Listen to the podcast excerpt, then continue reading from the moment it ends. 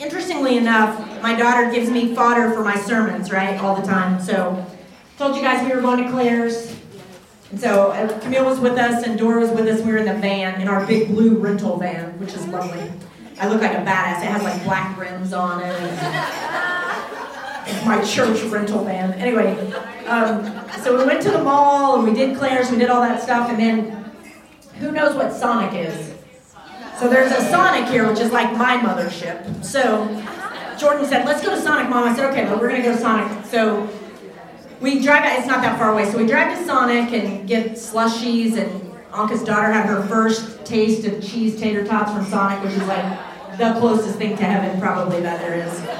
And so you should have seen her face, like, it was like the greatest thing ever cheese tater tots. So sorry I introduced your child to less than healthy food. But anyway, so we were in the van, and Jordan was sitting behind me, so she can see herself in the rearview mirror, right? And she will look in any mirror. I don't care So I can see her making faces at herself and whatever. And then she said, Mom, I know why those boys have a crush on me. I am beautiful. Said, Yes, you are. And you need to come tell all my ladies how beautiful they are. And I have a witness. Where's Camille at? That is exactly what happened. I am not making that up.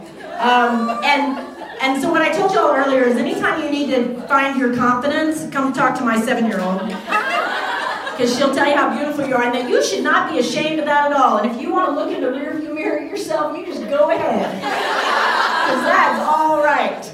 She was just checking herself out. Um, so she thinks every boy has a crush on her. Let's hope that's not true.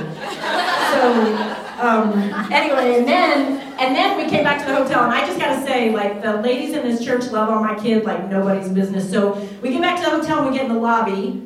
Some of these ladies who have been my friends for a long time get stuck because my daughter now has them cornered. And so she decides they're going to play a trivia game whether they want to or not. And so um, Chris, who's Selena's sister, sister, where are you at? Yeah, so Chris gets this question. Name four animals with eight letters. Go. so you are lovely to play the game with my child. Um, and so she held them captive for a while in the lobby, and we belly laughed, and I had snot. And so thank you for that because I needed it. Um, and then she went to the pool, and Adeline and Becca threw her around for an hour. So now Dora appreciates that because the energy has been depleted. And when I left, she was on the bed in a pirate's booty haze. Do you know what that snack is?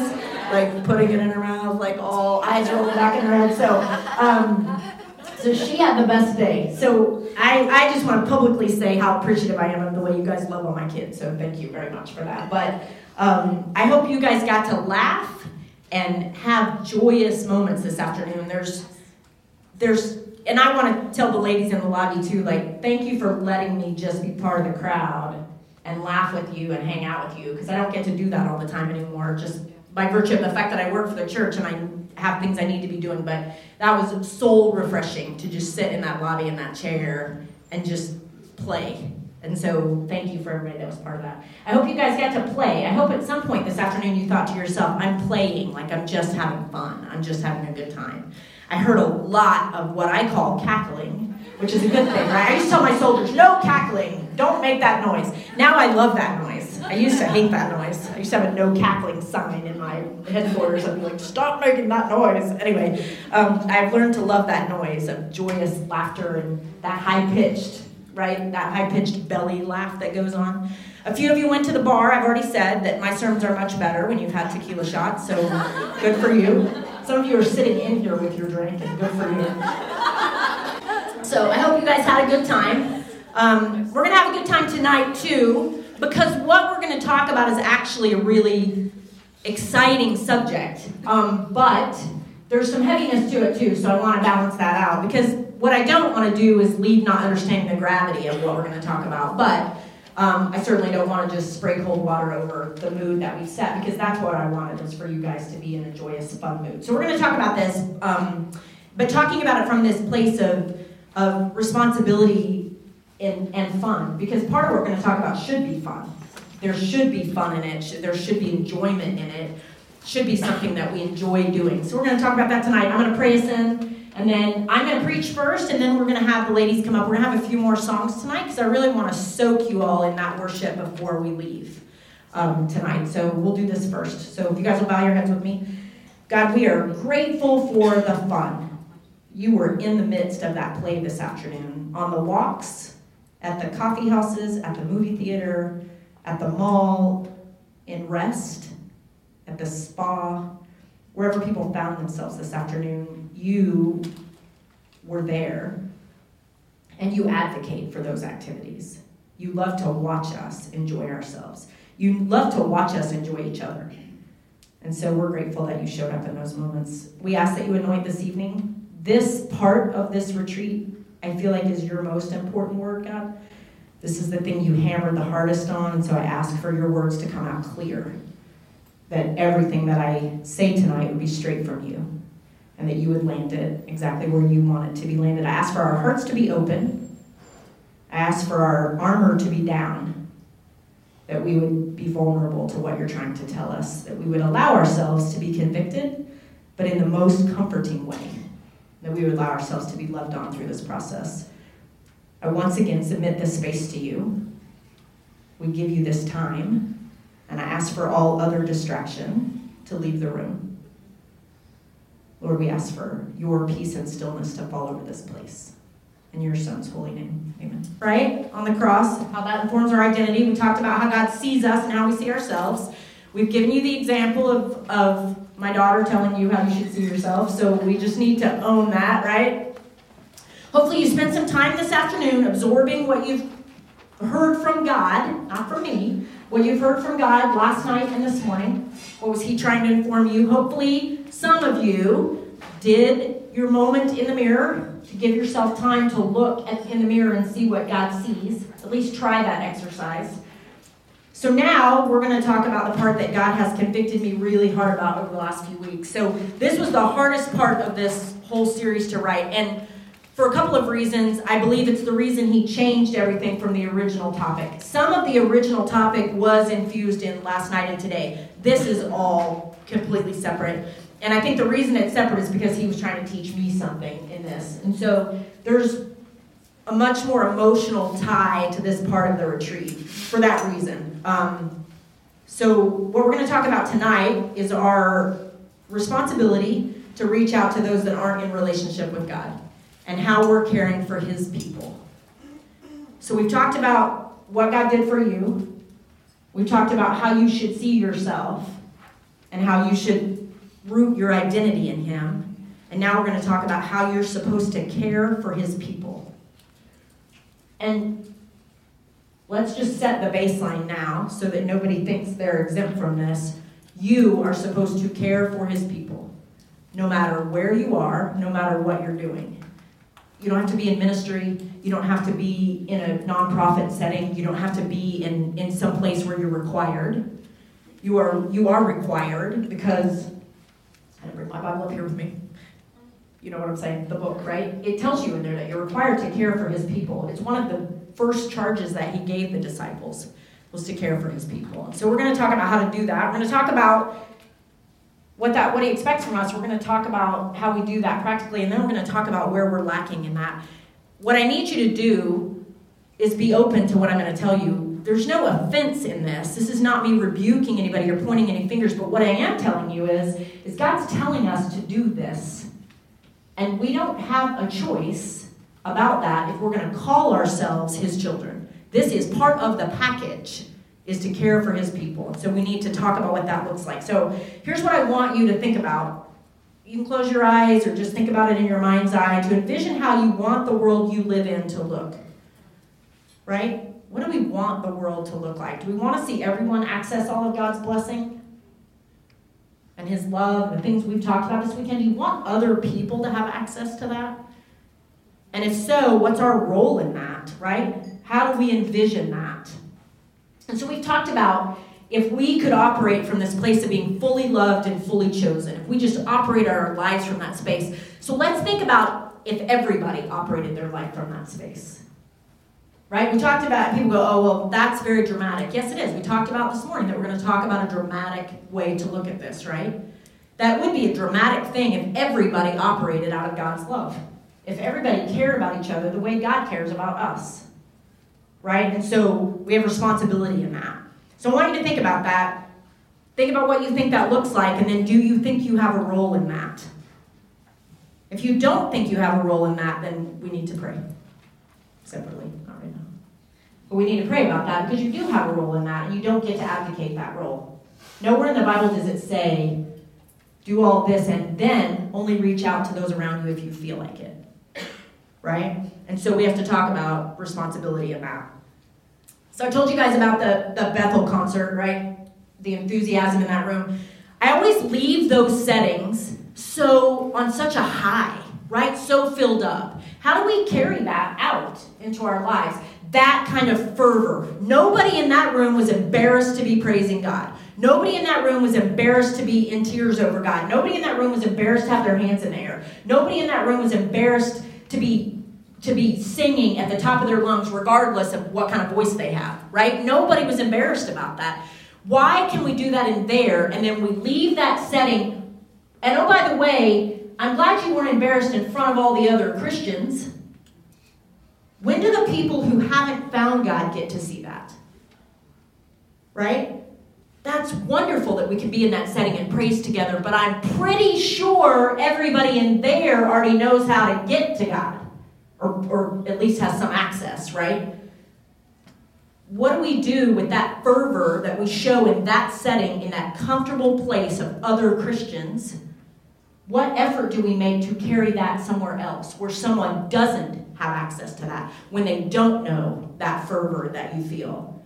Because I would tell you that I'm almost positive that we go to those concerts and we do those things with other Christians, and then Monday morning we go to work and nobody sees any evidence of that, of that fervor, of what you were doing Saturday night, hands in the air, praising this God, because you're so excited you can't contain it. And then you go to this place where people don't know Him and don't have access to Him, and somehow we then contain that. Right? We got to figure out why we do that. Why is that not the first thing that we want to say? Why is that not the first thing? When someone says, What did you do this weekend? And I'm not saying some of you don't do this, but I think by and large we're not good at this. When someone says, What did you do this weekend? I stood on my feet for three hours and sang at the top of my lungs, hands in the air, praising God. Who has that conversation on Monday morning? Some of you do, I know. But by and large, we don't have that conversation. We don't do that right? We got to think about why. How do we carry that into our lives? Why do we not want to spread that same giddiness, that same excitement? We want God to invade the world. I think if you ask any Christian person, you want God to invade the world? They would be like, yes, I'm waiting. What are you waiting for? He wants to invade the world through you. So when we say yes, get up and let's do something about that, right? God needs you to invade the world. That's why He created you. Don't be confused. We've somehow gotten in this really weird loop of I'm here so God can serve me. He will serve you, but if you get into the Bible, you will quickly find out that that is not why He created you. He created you so you would serve Him. And the way that He wants you to serve Him is to bring His kingdom here. That's what He wants you to do. And so we often go up the conduit with our petition and prayer, heart stop. We never go to the second part of the conduit, which is, what do you want me to do for you? Right? So we have to figure out how to do the two way conduit. Here's my petition and prayer. God wants to hear that, and He's giving you biblical evidence that He wants to hear that, and He understands that. But then He wants the second part of that prayer to be Here's what I'm going to do for you, and here's a blessing and favor I'm going to pour out to you because you're serving me, and here's what you need to do for me. Very rarely does anybody ever come to me and say, Hey, Marcy, I prayed really hard, and this is what God told me I need to do for people who don't know Him. I can't tell you the last time somebody's had that conversation with me. I can't tell you the last time I had that conversation with somebody. And that's bad. God's convicted me hard about that. To say, I called you into ministry and never do you have a conversation about what you're supposed to do for the people who don't know me. That is bad. What am I doing? I am supposed to be in service to you all, absolutely. There's no doubt about that. But you know him. And so I also have a huge responsibility to be in service to people that don't know him. And let me let you in on a secret. That wasn't that word wasn't just for me. Unfortunately or fortunately, whichever way you want to look at it, you belong to me. And so when he gives me a word like that, it comes back to you. Because I'm clear that you belong to me. I'm responsible for you. Absolutely, I take that very seriously. He convicted me hard about two things. One is the things we talked about Friday night and this morning. Do you know him? And am I making sure that you know him? Am I making sure you know who you are in him? Am I going to town on that with you in the way that I'm supposed to? And then, what are we doing as the women in this church to get after people who don't know him? And we're filming this, and the men in this church will get involved in that too. So we're having the same conversation church wide. We have to. LMCC is good at a lot of things. We're good at a lot of things. I don't know that we're good at that. And I'll be the first one to stand in that line.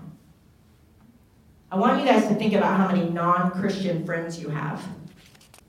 How much time do you spend with them talking about God?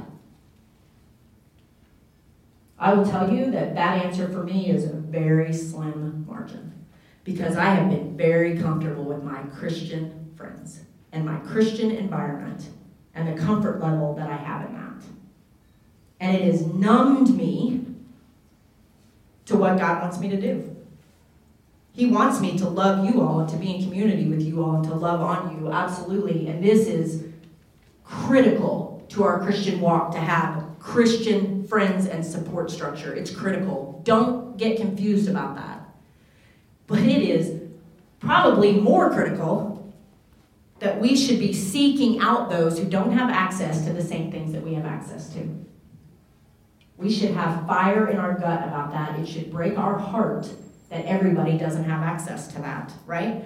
I realized my family is, is went to church with me when I was young. We all went to church, but my brothers have kind of moved away from that as they've gotten older. My younger brother, not as much. My older brother, for sure. And my sister-in-law, who's been my sister-in-law for 22 years, 23 years, um, listened to my sermon on the when, when I preached in August, she listened to it on the podcast or whatever, and then she called me and said, That was really good. You and I have never talked about that. I'm ignoring my own family. My sister in law doesn't believe in Jesus, doesn't even know who he is. She's been in my family for 23 years. She's like, I'm so glad I listened to that. You and I have never talked about that. What the hell am I doing? I'm so worried about getting the word out to the people right in front of me that I'm not even thinking about the people that are in my family. Right? I talked to you guys earlier about the fact that it never occurred to me to take my child to the Bethel concert. It occurred to me to get a babysitter. Why would it not occur to me to take my seven year old to, to that concert? Why would that not have been the first thing I thought is access to people worshiping God? Yes, you're going. Why would I not have thought about that? Because I've gotten numb in my situation. And so we've got to talk about that. We have to talk about how to bring people to the cross. Right? You've got to figure out how to access it first. You've got to know where it is and what it provides, and you have to believe that. Right? We talked earlier about impotency in prayer. There's also impotency in that kind of faith, too, when we try to bring people somewhere we don't really believe. We haven't really accessed it for ourselves. We need to access it first, we need to believe it, we need to own who we are in Christ, and then we got to give that away. So, what are we charged to do? So in Proverbs 29, it says, Where there's no vision, people perish. that he's talking to us. That wasn't a word for somebody else. He's talking to us. Where there's no vision, people perish. I give you everlasting life in John 3:16. So we, we think about that in John 3:16, right? I give you everlasting life. So we got to link that back to Proverbs and say, where there's no vision, people perish. You are responsible for making sure pe- other people get access to that promise that you're going to claim from John 3:16. It's not a standalone promise. I want you to take it. I want you to own it. I want you to inculcate your life with it. But then I want you to share it with somebody else. I want you to say, Look what I found. Come on, I'm going to show you the way to the cross. I'm going to show you the way to this salvation. I'm going to show you the, way to cover your sin. I'm going to show you the way to cover your circumstances. We have to do that. We have to get after that, right? We talked earlier about God, who God says we are, and how He informs us. Now we have to ask another question. What if He came and asked you, Who do you say I am? And what if your answer is, I don't say you're anybody because I don't have the conversation? What if God asks you, Who do you say I am? That question put me in a bathtub for five hours. This was the part that helped me in there because I couldn't answer that question. I'm so busy doing ministry work that I don't know how to answer the question of who do you say I am to the person I'm serving. I serve him. I don't serve Logan Gentry, I love Logan Gentry. I'd do anything for him, but he's fully aware I don't serve him. I serve God. I don't serve the pastors. I love them, and they are massive protection for me, but they're fully aware that I serve God. I can't tell you who you who I say he is. What is wrong with that? Can you answer that question? And can you answer that question from here? Don't give me this. I don't want your biblical knowledge about who God says he is. The devil can answer that question. He can answer it. I want to know who you think God is. Who would you say He is to someone who doesn't know Him? And if you don't have an answer to that, we need to get one. Because you are His representative here. You have no way out of that position unless you opt out and then you are in dire circumstances. You have to be able to answer that question. Peter was asked by Jesus, Who do you say I am? And he said, You are the Son of the living God. That's a loaded statement. So, if you ask me, what does that mean? I can give you a seminary answer to that. I can give you a biblically correct answer to that. Can I give you a heart answer to that? Can I give you a personal, in the depths of my soul answer to what the Son of the living God means? How are you going to bring other people into relationship with Him when you can't answer that question? And you don't want to bring them into temporary surface relationship with him. You want to bring them into deep, abiding relationship with him that changes their life. And you can't do that because you haven't harnessed the power yet to do that. Because you haven't had the conversation with yourself about the power that you're accessing. Am I going to access the power so that I can then give it away or not? We have to be able to answer these questions. Listen, you got to dig around in that New Testament. I gave it to you because you can put it in your purse. There's no reason to leave your house without that. That's why we bought those. I got one of those off the table at church uh, like a year ago. It's in my purse. It's a rag bag mess now. Because I have no excuse not to dig around that thing. It's right there. If you want to understand how to bring people to the cross and how to bring people to God, it tells you in there. The Gospels tell you how Jesus did it. I can't think of a better example. So you need to read those. Paul tells you clearly over and over and over what you need to do. So you don't need to leave this room and think, but I have no idea how to do that. You don't have to figure that out. The Bible tells you how to do that. It's in there over and over and over. We have to get after what Jesus did. We need to understand the work that he did because he didn't do that in a vacuum. He did that to set example. It was an example to us. We often read it as a narrative story. It isn't a narrative story. It is, it is a, a template for how to love on his people. They don't belong to you, they belong to him. You don't choose how to love on them. He told you how to love on them. Don't put yourself in a position above what Jesus already told us to do. Don't think I don't need to read that because I know how to love on people. No, you don't. You don't know. I think I'm a very loving person now. I wasn't a few years ago, but I think I am now. And I could not answer these questions. I could not say to Jesus, I love on people in the way that you command me to. I have a broken heart for what breaks your heart. If you don't know what broke Jesus' heart, how are you going to love on anybody? How are you going to get after the things that he wants you to do?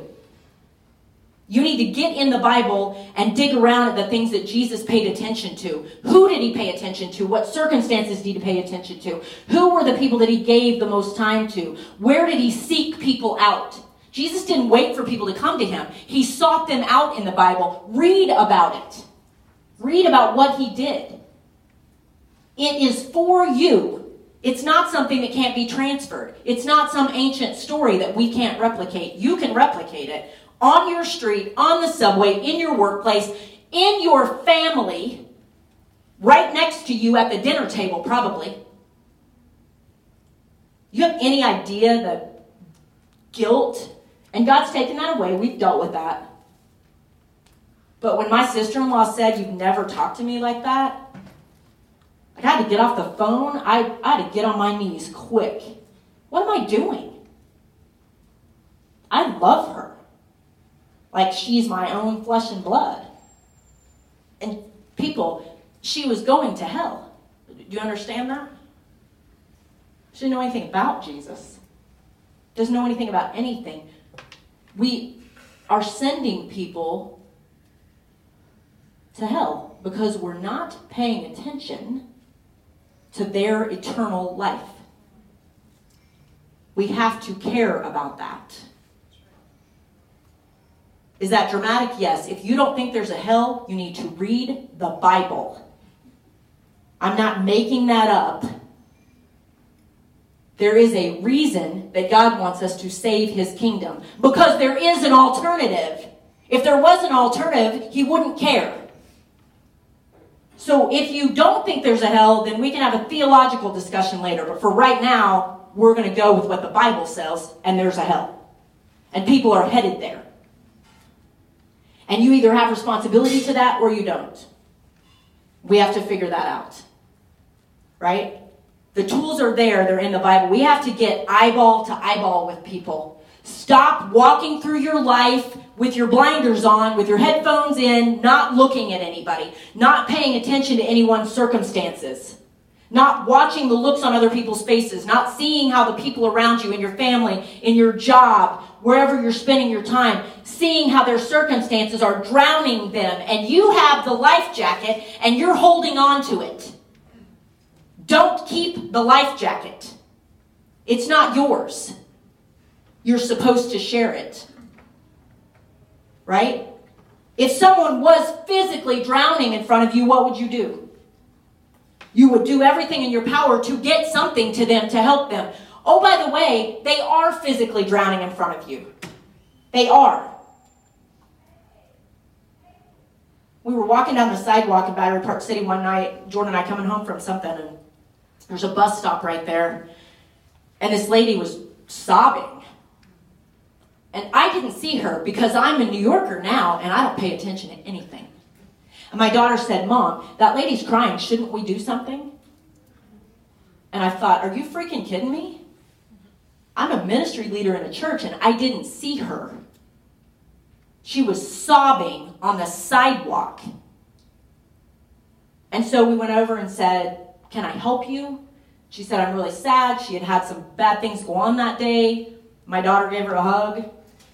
She said, I'm okay, but, and, and so we had a conversation and it was fine. But the point is, I didn't see her. When are we going to put spiritual eyes on to pay attention to what is going on around us?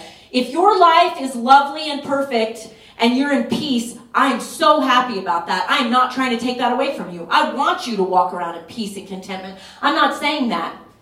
That's a good thing. But we have to pay attention to what's going on around us, and everybody isn't in that position, and we have responsibility to that. You have a responsibility to the people around you. God didn't say in the Bible, Here's the humans I would like you to pay attention to, and here's the humans that you can bypass. He doesn't say that. Nowhere in there is there a list. Right? And so what we often say is, um, I'm uncomfortable with that. I don't have time for that. Someone else will do that. Or frankly, we just don't have the words because we don't know him. If we knew him, we would have the words to speak to his people. So we have to spend more time in his word so that you then have the words when the person drowning in front of you needs the life jacket. The words are the life jacket. You better get in scripture, get in prayer, get in praise so you have the words. Because it's necessary. And oh, by the way, if you don't have the words, just show up. Just look somebody in the eye and say, I see you, and you're important. We have to do that. We have to look each other in the eye and we have to find people that nobody sees, nobody pays attention to, nobody takes the time to stop and look them in the eye and ask them if they need something. Shame on us for not doing that. Shame on me at the front of the line for not seeing someone crying on the sidewalk and looking her in the eye and saying, What do you need? You guys are the most loving bunch of people I've ever been around in my entire life. So you have it in you. There is no doubt about that. I have been loved on by the people in this room in an overwhelming, I can't even articulate how much you all have loved on me. It's present in this room. But we need to take it out of this room. We need to take it out of our church. So we need to get in the New Testament and dig around. Listen, I don't want to be a fraud serving God. I don't want it to look pretty. I'll tell you something. I, I've been hugely convicted about the fact that, listen, I'm a good public speaker. I can speak to 10,000 people and probably convince them to do anything. I've had to convince thousands of soldiers to get off a plane and get shot at. Get your weapon. Let's get off the plane. People are going to try to kill you the minute we get off and try to kill you every day, 24 hours a day for 365 days until I put you back on this plane. I can just about motivate anybody to do anything. It doesn't matter if I'm not going to do it under the anointing of God. Don't be confused by your natural skill and talent being unanointed by God. I don't care about your natural skill and talent. It takes you nowhere in the kingdom. Get it anointed. Submit it to God and get his power behind it, can you imagine what you will be able to do? Can you imagine what would happen? Look around in here. There are some smart, talented people sitting in this room. What if we harness that power to get after the people who are drowning? You guys would save. I can't even imagine what you'd be able to do if we harness the power of the women in this church. If we harness your love can't see your face, Melissa, and I like to see your face, so I keep moving it. if we harness the power of the people in this room, the love that you all have, and then we went out and said, I'm going to drench every person I can find with this love. Not give them a little, not show up a little, drench them in it. So, oh, by the way, before you can do that, you need to figure out how to drench yourself in it. And that's what we talked about this morning. You better figure out how to get a drenching from God. You better get in relationship with Him and figure out who He believes you are. Because He can't drench you in His love until you're going to accept it, until you're going to take it all in. And then you'll be able to give that away. You're not going to be able to do it until you do that first step. So this is connected to this morning and last night. You can't disconnect them. You can't say, yeah, I'm going to get after that with you. I'm not sure my relationship with God, but I'm going to get after that. Nope, back up. We got steps to do here. I want you to get in relationship first. I want you to get drenched. I want you to understand who He is. I want you to be able to answer that question about who you say He is. I want you to get involved in that question. We're here to save people's lives. It's dramatic. Get on board. There's no way for me to tone that down, and I don't want to. We're not going to tone it down. We're not going to say, man, this retreat was a little Christiany for me. I don't know about all that saving people's lives talk. What do you think you're here for? God didn't send you here to go to Claire's on a Saturday afternoon. go to Sonic. He likes that, and I'm grateful for that. He sent me here to look people in the eye have conversation with them. To say, do you know my God? And if you don't, come on, I got somewhere to take you. Right? We talk about it all the time. It's cliche, right? We talk about it. If we find a new restaurant, we find a new hobby, we find a new thing to do, we run and we tell our friends, hey, I found this new thing. Come on. Because you will do that. I I hear conversations about that all the time. I have conversations like that, right? Like, hey, I found this new thing. Let's I make sure I have that conversation. I cannot tell you the last time I said to somebody, hey, do you know God? No? Come on.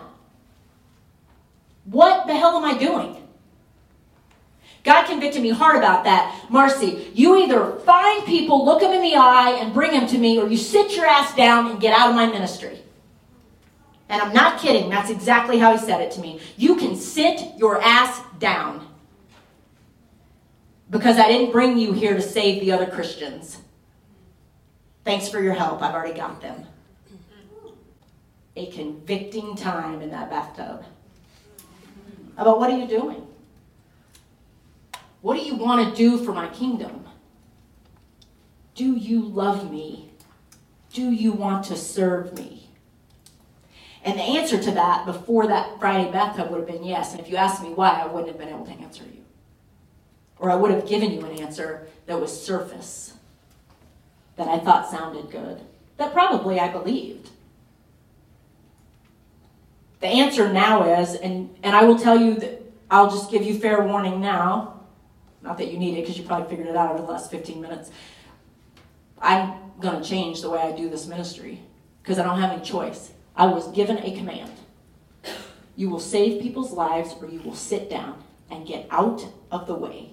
Because if you are not damaging hell, then you are dangerous to my church. Do you understand? You are either damaging hell or you are dangerous to the people in the church. And I am not going to be dangerous to this church. I'm not. I'm going to change the way that I do my ministry. And oh, by the way, you have a ministry. So don't be confused about that. I have a ministry I get paid for. It happens to be my job. I'm very grateful. You have a ministry too. You're responsible. You have a personal ministry because you are a chosen child of God. And what comes with that is personal ministry. And if you're unsure about how to do that, then we will walk alongside you in that and we will pray that out for you and we will figure that out. There is no pastor in this church that is going to tell you that they don't want you ministering to the people of New York City and bringing them through the doors of that church in order to save their life. If you go sit down with any of the pastors and say, hey, is it okay if I minister to the people in New York City and try to save their life? Nobody's going to say no. You don't have to ask, you don't need permission. Of course, that's what they want you to do. That's what we need is more people to be in ministry. Let's change the definition of that word. It isn't Logan's responsibility. It isn't Kara's responsibility. It isn't the worship team's responsibility. It's everybody's responsibility to minister to the people around us. Everybody. Thank goodness we have people to shore us up and protect us and give us platform for that. I'm not saying that. That's massively important. You know, we're here this weekend because the pastors allow us to come be together, but I guarantee you that they want us to get after the gates of hell. Why else are we here? What are we doing? They don't want us to just come out here and party. They think that's great and they will love to hear about that. That's not what they want us to do. They want us to get after the gates of hell. That's what we're supposed to do. And let me tell you something. Your circumstances in your life are going to smooth out in a whole new way when you start getting after the gates of hell. The things that the devil's attacking you for, he's not going to have time for because then he'll be too busy looking at something else. Because you are raiding the gates of hell and he has to change his attention. And the symptoms and circumstances in your life will start to look different. So, again, song lyrics. You guys just my, my whole life has lived off song lyrics, but that's okay. I'm grateful. So the Sidewalk Prophets sing this song called Save My Life. I don't know if you guys have heard it. It's been on my um, earphones and on repeat for weeks now. And here's what it says, and I want you to listen to the words because I think it's exactly the way we need to, to look at this. It says, We've met a half a dozen times. I know your name. I know you don't know mine, but I won't hold that against you. You come here every Friday night. I take your order and try to be polite and hide what I've been going through. If you looked me right in the eye, you would see the pain deep inside. Would you take the time to tell me what I need to hear? Tell me that I'm not forgotten. Show me there's a God. It's hard for me to get through. Who can be more than anything I've ever wanted? Because right now I need a little hope. I need to know that I'm not alone. Maybe God is calling you tonight to tell me something that might save my life. If you don't look them in the eye, you can't see what they need. What if your word saves somebody's life? What if all you have to do is look them in the eye and pay attention to what's going on and save their life? I think it's probably scientifically proven somewhere, if we could find research on it, that people would say that in the depths of despair, when they were about to go over the edge, somebody somewhere paid attention, looked him in the eye, and kept him from going off the edge. Amen. And you have responsibility to do it. Stop rushing through your life. Stop rushing past everyone. Stop rushing past your own family. Stop rushing past the people next to you at work. Quit telling me how you can't stand everybody at your work and figure out if they know the God you know. Do they know him? I don't care if you don't like them. It doesn't say in the Bible to minister to the people you like, it says to minister to the people who don't know him. We've got to start paying attention. Listen,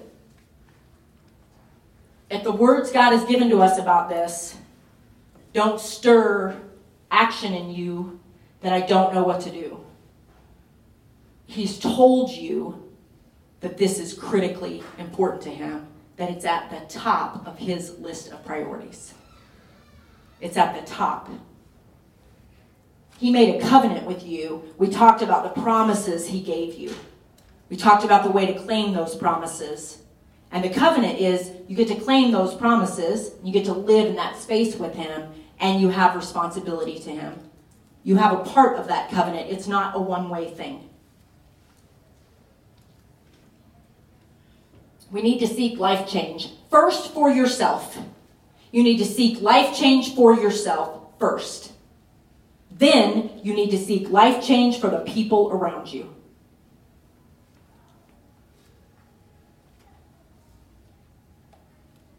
What did God do all this for? if he doesn't want everybody to find him, everybody to have access to him.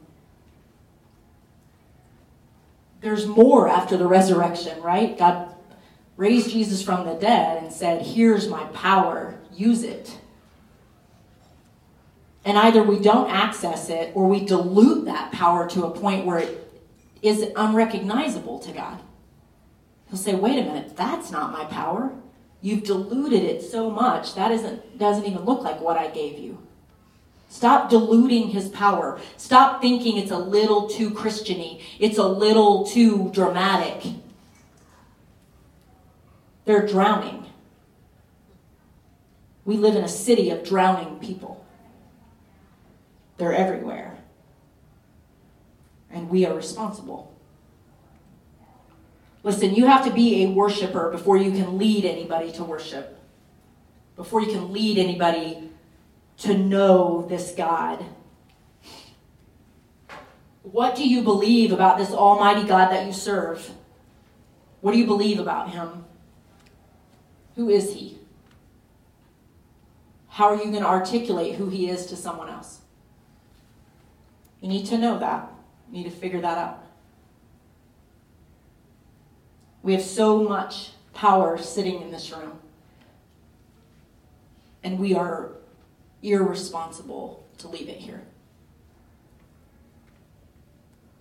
Ryan preached one time about these bricks in a wall, right? And that some of us are the brick underneath someone else holding them up, and then, right? And someone's the top brick being held up, and then seasons of life, and we change that, right? And then someone else is holding someone else up. Okay, guys, it's time to build a new wall. You need to leave room for people who don't have a brick yet. There's nobody holding them up. There's nobody there to do that for them. They don't even understand what that means to be held up. Let's get that straight with us first. Who are we holding up? When do we need to be held up? We need to know what season of life we're in. We need to know where we are with God in that process. And then we need to open up that wall and provide space for other people. Don't close your wall off to the Christians that you're comfortable with. I'm only going to hold up my other Christian friends because that makes sense to me and that's comfortable. We need to open space so that some of what you're holding up is people who are struggling in this life, who are people are struggling in their faith. People are struggling because they don't have any faith and they don't even know what that is. We need to open up that wall, right? This Christian environment cannot be your only workspace. We have to find and seek out the places where you are needed. I have no doubt, not a doubt in my mind, that any one of you, if someone came to you, walked up to you and said, I need you, you would jump up. And that's wonderful. But now I need you to go find them because sometimes they can't get to you. They don't even know how to access you. So now we need to get on mission to go find them, to pay attention, eyes open, look people in the eye. What do you need? Are you drowning? If you have to, just put that lens over everything. Let me look at this person. Are you drowning? Are you drowning? Whatever you have to do, put the lens over it to check. What's going on? Where are you at? Who's holding you up? What do you need? Right? And then, if their need overwhelms you, that's what the rest of us are for. That's why you have Christian community. Christian community is to hold you up, and that's wonderful, but it's also so that when you're overwhelmed, we can again get in there and help. Right? So when you get a circumstance and you say, oh crap, I'm way in over my head here, good. There's a hundred other people. Give us a call. Somebody will come running. Somebody will get in that with you. But you know what the problem is? We don't call each other for that because we weren't paying attention in the first place. So we get to the end of our day and say, man, this was a good day. Nobody needed anything. Really? You probably passed 150 people who needed some, but you weren't paying attention. You weren't even looking.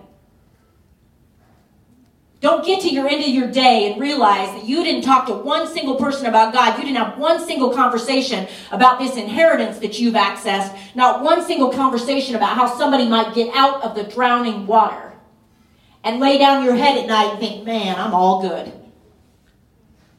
And you know why I tell you that? Because old girl has had a lot of sleepless nights the last couple weeks because God said, Really? You putting your head on the pillow? You feel good about what you did today?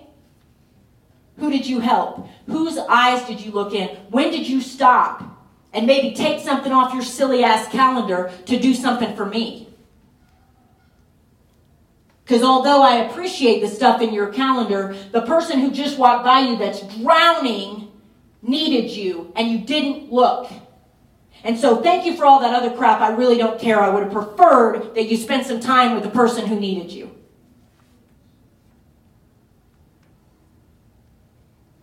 Better get our eyes open, spiritual eyes open to what do the people around us need. And some of them are sitting in your own house. And you walk by them on that couch every night and you think, it's okay. They'll be all right. Some of them are your sister in law for 23 years, and it never enters your mind to find out if she has access to the God you know. I had to call my brother, who I love more than anything, my older brother, and tell him how sorry I was that I didn't care for his family the way that I was supposed to, that I had never talked to his wife about the God that I know. I to apologize for that because I would do anything for him and his family. What is wrong with me? Boy, I'm serving this ministry, right? I'm getting after the people in this church. I'm doing good. I lay down at night, I did my work. My sister in law is drowning. and I didn't even see her. Open your eyes to what is going on in your own family, in your own workplace. Open your eyes to the person that's sitting next to you in here. Don't assume because somebody walked in the doors of LMCC that they're all good. We got broken mess walking in the doors of our church. Thank God, because that's what we want walking in the doors of our church. That's what we want. But listen, we have responsibility to pay attention to that and to love on that from the deepest recesses of your soul. And I want you to figure out how to access that love from the deepest recesses of your soul. I had a girl at school give this presentation about what she was going to do for to try to bring people into their church. And it was a great presentation. She did a great job. And my professor stood up at the end of it and he said, That's not going to work. And she said, Why? And he said, Because most of the people in your church don't know anybody non Christian to bring to that. And even if they do know them, they're not going to approach them because that's too uncomfortable and they're not going to bring them. And you're going to have this event to save people and nobody's going to show up except all the Christians. Because nobody is comfortable enough to go up and say, Do you know God? You don't? Come with me.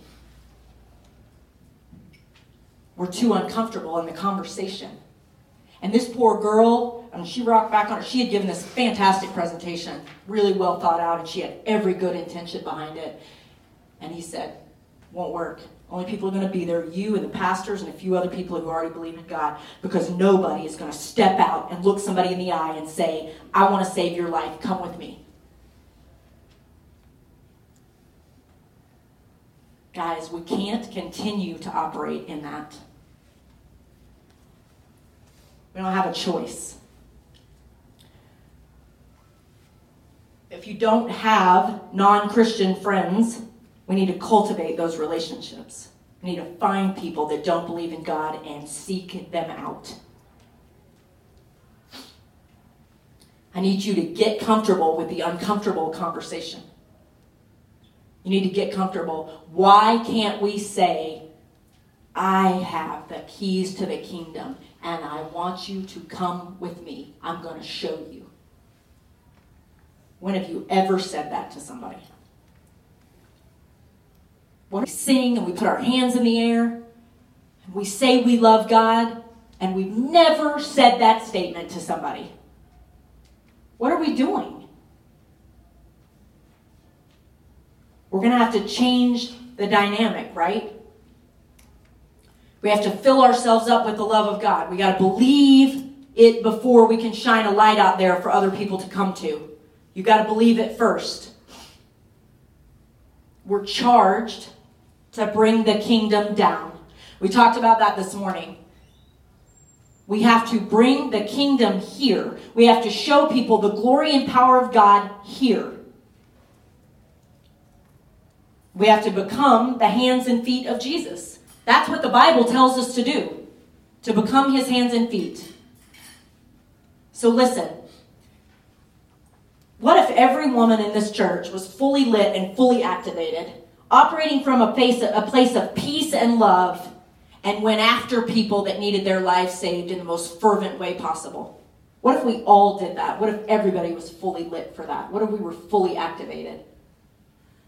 What if those were our conversations? What if people called me and said, Marcy, listen, I saw this and I went after this and now this has happened?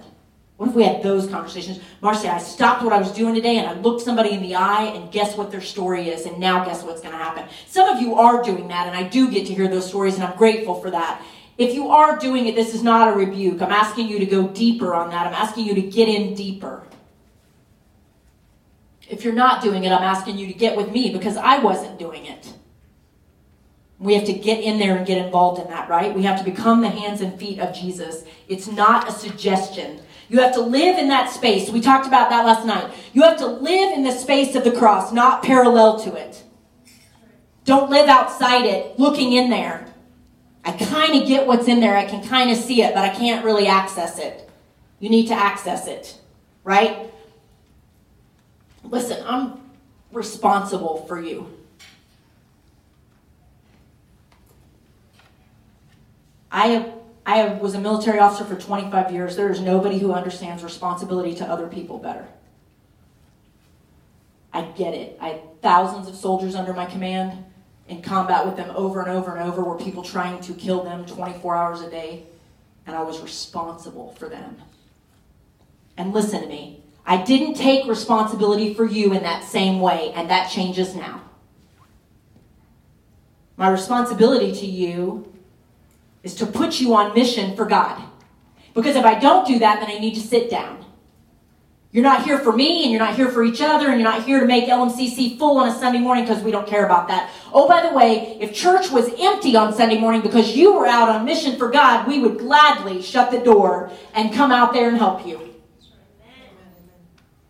If we walked into two Brosis and everybody sent me a text message said, I'm not coming to church because I'm on mission for God and he's got me after somebody, go. What do you need from me? Two Brosis isn't going to do it anymore. You can't just come there, do that, and then live the other six days of your life without doing his work. You can't do it anymore. And oh, by the way, unless the pastors fire me, you guys are going to hear this over and over because now I don't have a choice. It was an order given to me to give to you, and I'm going to hammer it and hammer it and hammer it until we get on this mission. And oh, by the way, I'll be right there with you. I'll be right there with you because he gave me the conviction the hardest out of the whole thing. You're the care minister at the church. Go get on mission for me and get after the drowning people standing right in front of you. I know what it means to take people to combat. We are going to combat. Get on board.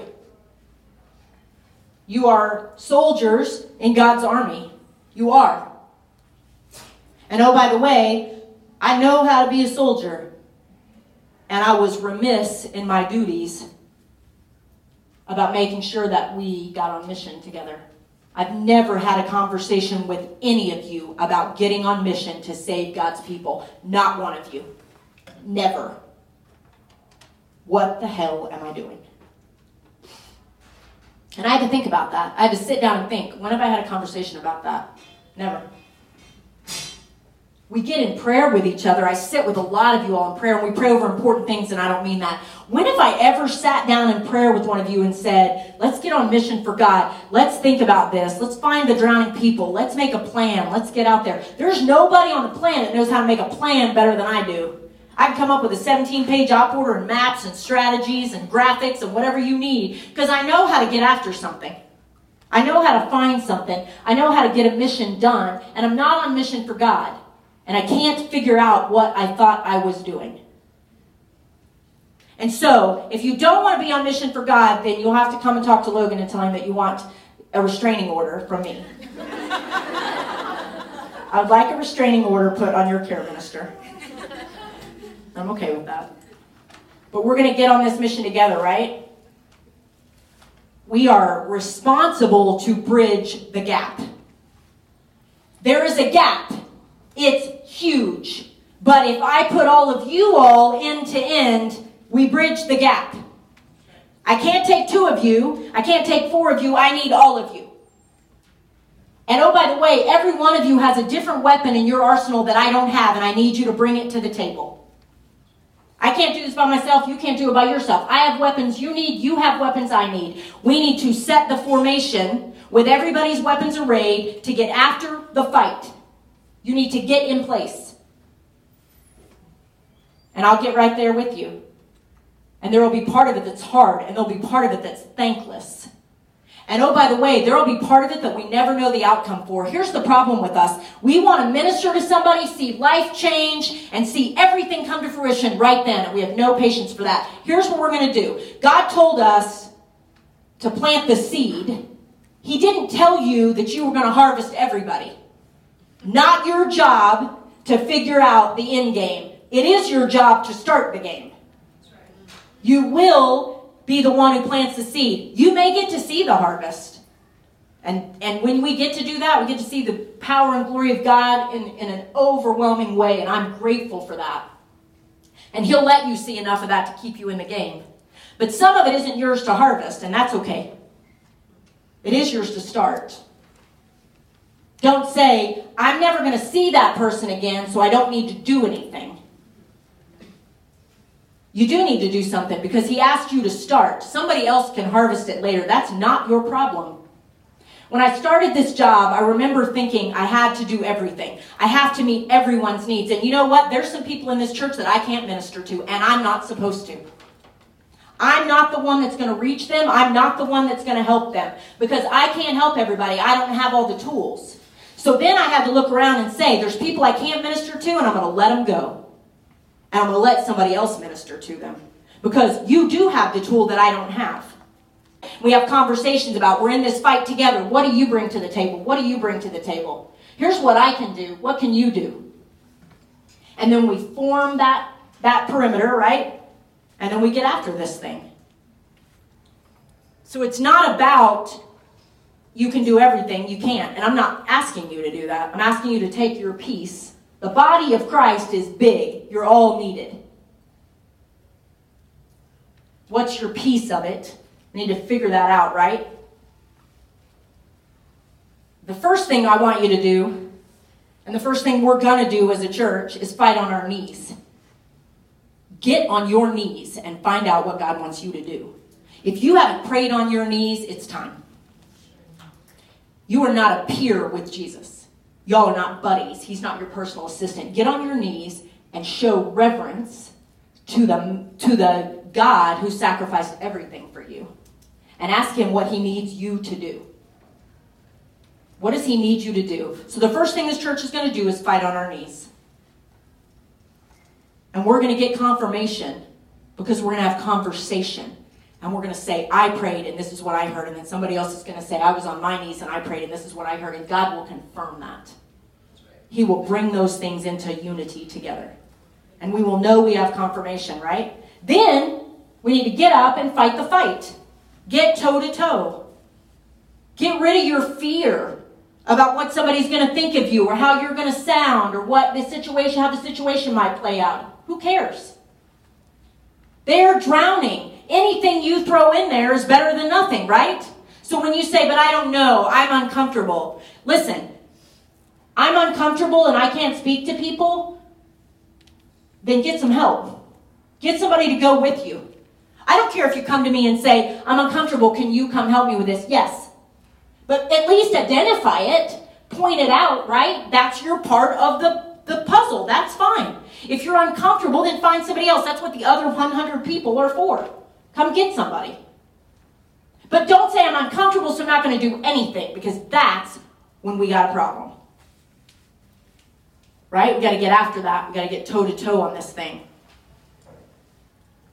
We have to discuss this with God and see what this next portion looks like. I went to the pastors before I came to this retreat and sat down with them and said, Here's the vision, and I need you to see it. And the re- two reasons I needed that is one is I work for them and I owe them discussion about what I'm going to bring every woman in this church and sit down in here and talk about. And so I owe them conversation about that. I love them in the fact that they let me work autonomously and they trust me. But we had a moment where I said, Here's what I'm going to do, and are you okay to cover this?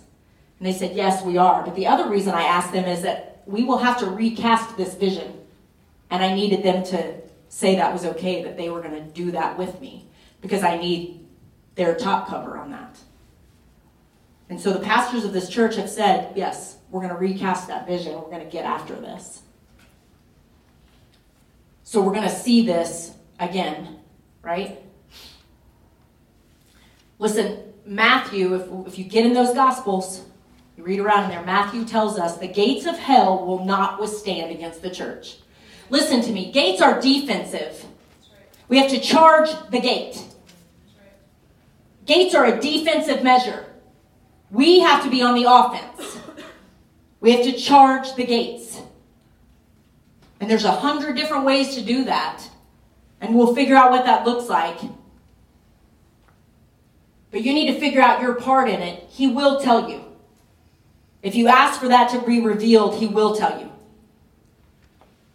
Some of you will get dramatic revelation. You need to quit your job and go do this other thing, serve him in this other way. Somebody will come to me and say, I'm supposed to move to a foreign country now. Like some of you are going to get this dramatic stuff. Most of you are going to get, hey, do you want me to reveal what you're supposed to do? Turn your ass around 20 feet to the person next to you at work that you never talked to and find out what's going on in their life.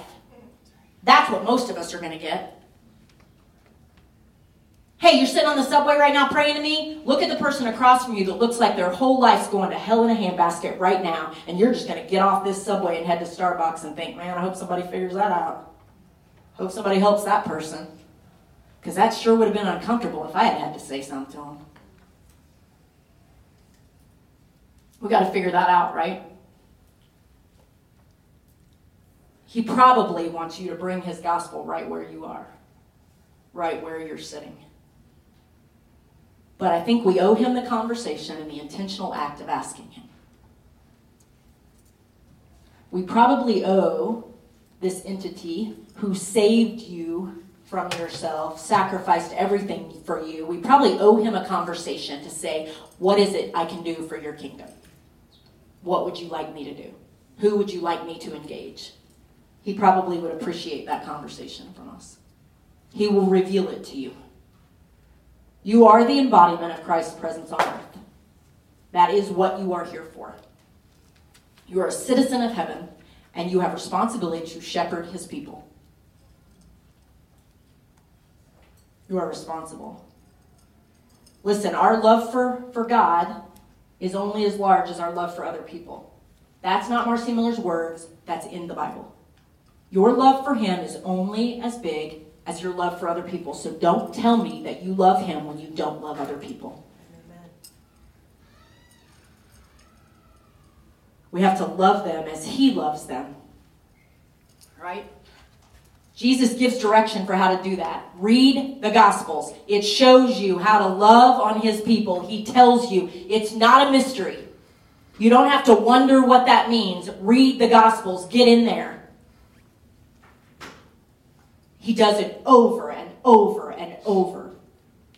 And he shows you examples over and over and over. So you don't have to think this is some conceptual thing that I can't grasp. He'll tell you how to do it. You need to get in there. I would encourage you to spend time in that. Get to know Jesus. Get to know how, how he lived his life. Get to know what broke his heart. Get to know what he spent time doing. What was important to him.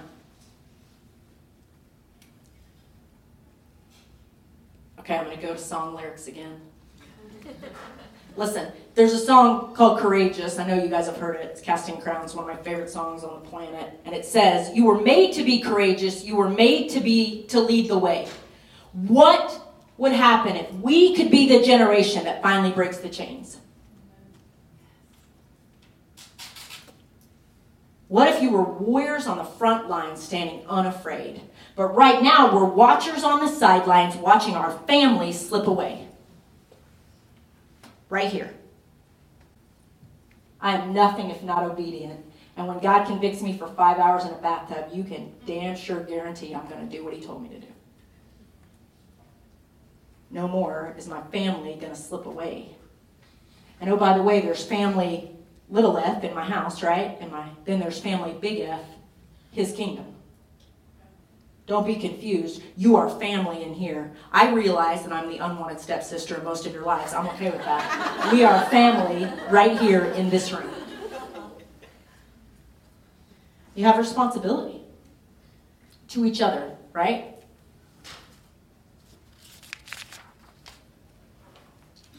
What if it started with us? What if we made a commitment right here, right now, in this place? 90 women from LMCC are going to change the tide of New York City. We're going to change the amount of people stuck in the water. We're going to look over the edge and say, You're drowning, here's my hand. Come on. I got somewhere to take you, I got someone to show you.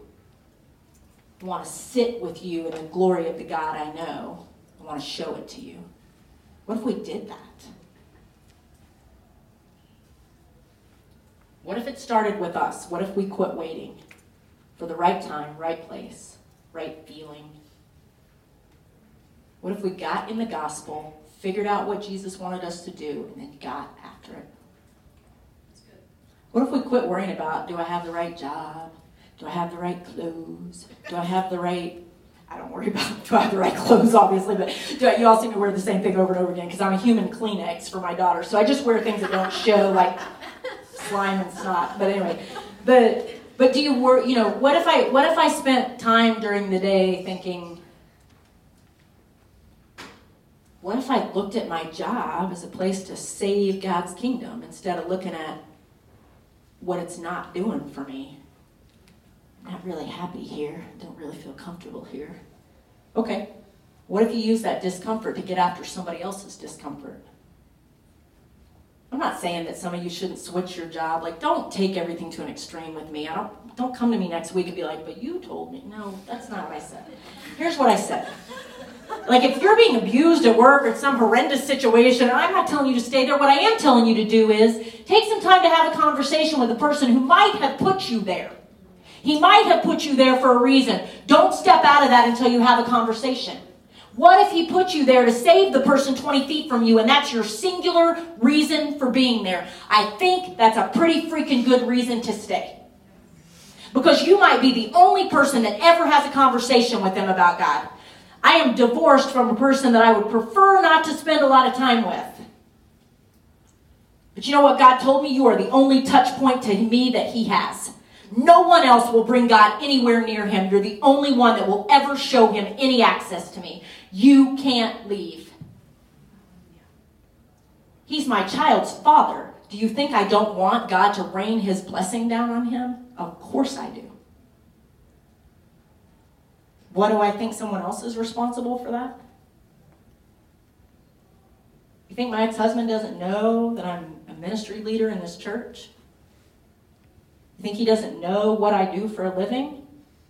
And if I don't show him God's love, what am I doing?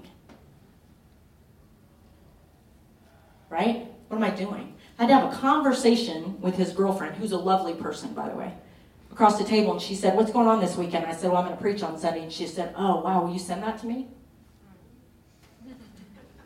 What if my ex husband's girlfriend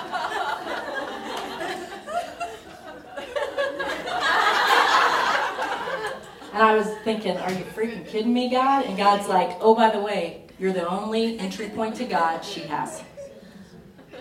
She doesn't know anything about God. All she knows is that her boyfriend's ex wife is a ministry leader in a church. What if I don't show her the love of God? What does that say to her about this God we serve?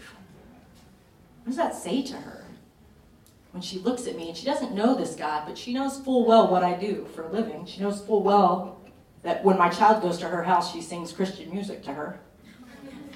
She knows what we do. And so when I don't treat her with the love of God, what am I doing to his kingdom? Right there in that moment. You are either an access point to God or you are a barrier. Own it. Figure out which one you are. You are an access point to God or you are a barrier. Period. There's no gray area. Don't tell me, well, I might be over here. No, you're not. You're an access point or you're a barrier. You need to figure out which one you are and which one do you want to be. And if you're a barrier, there's consequences for that. Don't be confused. There's consequences for that. That frankly, I don't want you to reap. I don't want you to see those consequences. So we need to think about how we're spending our time, how we're answering questions, what we're doing. Luke 10 tells us about the harvest, right?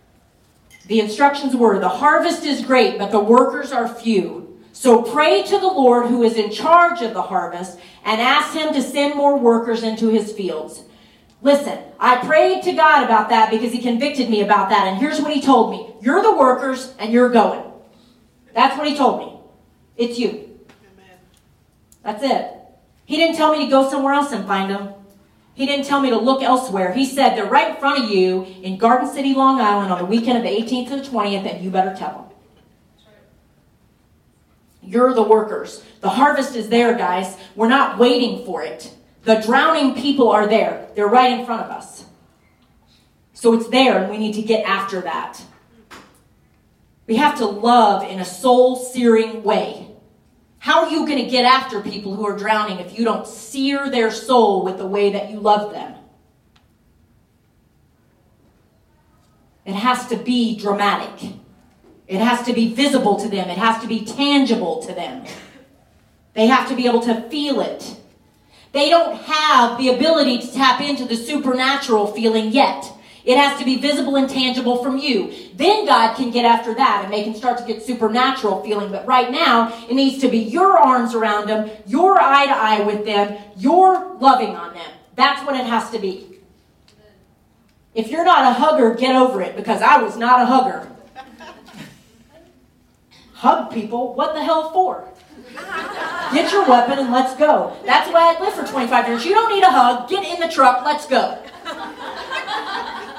If you called any of my soldiers and told them that I hug you on a regular basis, they'd be like, Who the hell are you talking about? They knew that I loved them viscerally and fiercely, would have done anything for them, but I didn't hug them.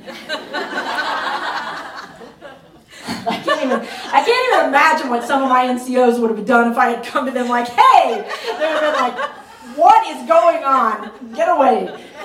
Right? The, the way that we loved on each other was yelling or saying nasty things to each other, like jabbing at each other. Our love was totally different way and wouldn't be understood outside of the confines of that, so I won't even try to explain it. I loved them viscerally. I would have done anything for them. I would have died for them. And they knew that because that was a language we spoke.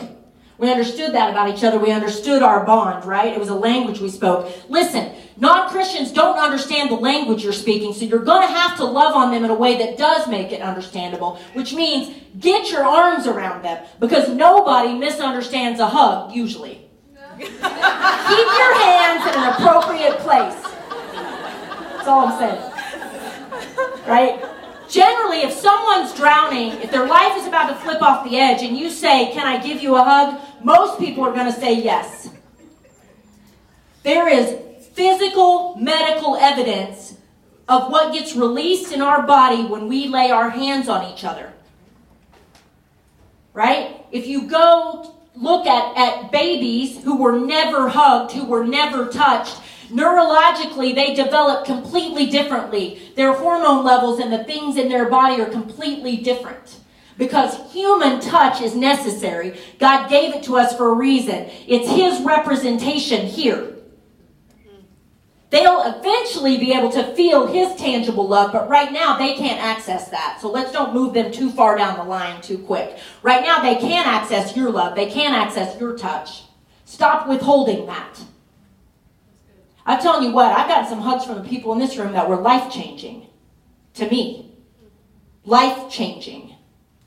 Start giving that away. What does it cost you to hug somebody and stay there till they want to be let go? You guys have taught me that. I think you've taught Kara and I both that. We like to step away from a hug pretty freaking quick. I think Kara and I can stand in a hug now. She and I together for probably about 30 seconds. And like, I want to touch her. When we very first met each other, we'd be like, just lean in. Touch me. You want to talk about two people who don't know how to hug? We, we're a little weird at that, right? We got a little issue with that. But I've noticed that as our intimacy has grown, right? She'll step in first, and then I won't hesitate, and then we'll get in a hug and we'll stand there for a minute. The people that know Kara and I are like, yeah, we've tried to hug you. You guys are like trying to hug prickly fish, right? and then we'll stay in that hug. Because you know what we've learned? There's power in that hug. And I'm not going to step out of that too quick till I get the power. Listen, let's just be okay with uncomfortable. Let's just be okay. Right? I can tell you now with absolute assuredness that if you step in to hug me now, I'm coming. Because I want to hug you. I want the power that that's going to release for me. And if I've got anything you need, I want to release it to you. I don't want to withhold that. And we shouldn't want to withhold that from the most needy, the most desperate. There's people living right near us that no one ever touches. No one ever gets close to them. What if you're the only person who touches them? What if the only person who lays hands on them? There's massive significance in reaching out to take someone's hand. It doesn't cost you anything, but it buys huge power in the kingdom of God. And it won't cost you a thing. All right, so listen. We have work to do. God tells us that when you love like this, the world will know who I am. When you love like this, the world will know who I am. All he needs you to do. And what more exciting mission could we go on than that? If I had told my well, no, that's not true. If I told my soldiers to get on a plane, we're going to go hug people, they've been like, "See ya." Not doing that. but what more exciting mission can we have to get in kingdom work? What if we say we're going into combat, we're going to do kingdom work, we're going to save people, we're going to show love? Who doesn't want to do that? If you don't want to do that, you need to get with God and figure that out. Three years ago, I'd have been sitting in your seat thinking, "You have lost your mind. I'm not hugging anybody." So we got to think about that, right? You're all capable and equipped. Don't be confused about that. You are capable and equipped. God told me that clearly. The people you need to do the harvest are sitting in the room in Garden City, Long Island. They're already capable and equipped. It's already there. He put you here in this church for a reason. It's now on, on us to be intentional. We're going to have to be intentional. Right? The power in this room would be able to raid the gates of hell in a way that was unseen before. I have no doubt about that.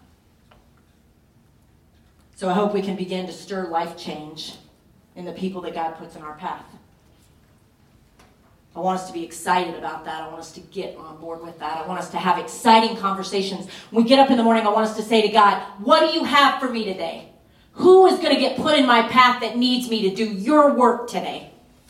What if we prayed that in the morning? What if we got up, put our feet on the floor, and said, I want to do whatever it is you need me to do. Who are you going to put? Please put the drowning person in front of me. Let me be involved in your kingdom work today. Right? I have this sign on my wall. Not on my wall, it's sitting on my desk, but it says, Be the woman that when she puts her feet on the floor in the morning, the devil says, Oh crap, she's up. up until this point, I don't think the devil was afraid that I was up.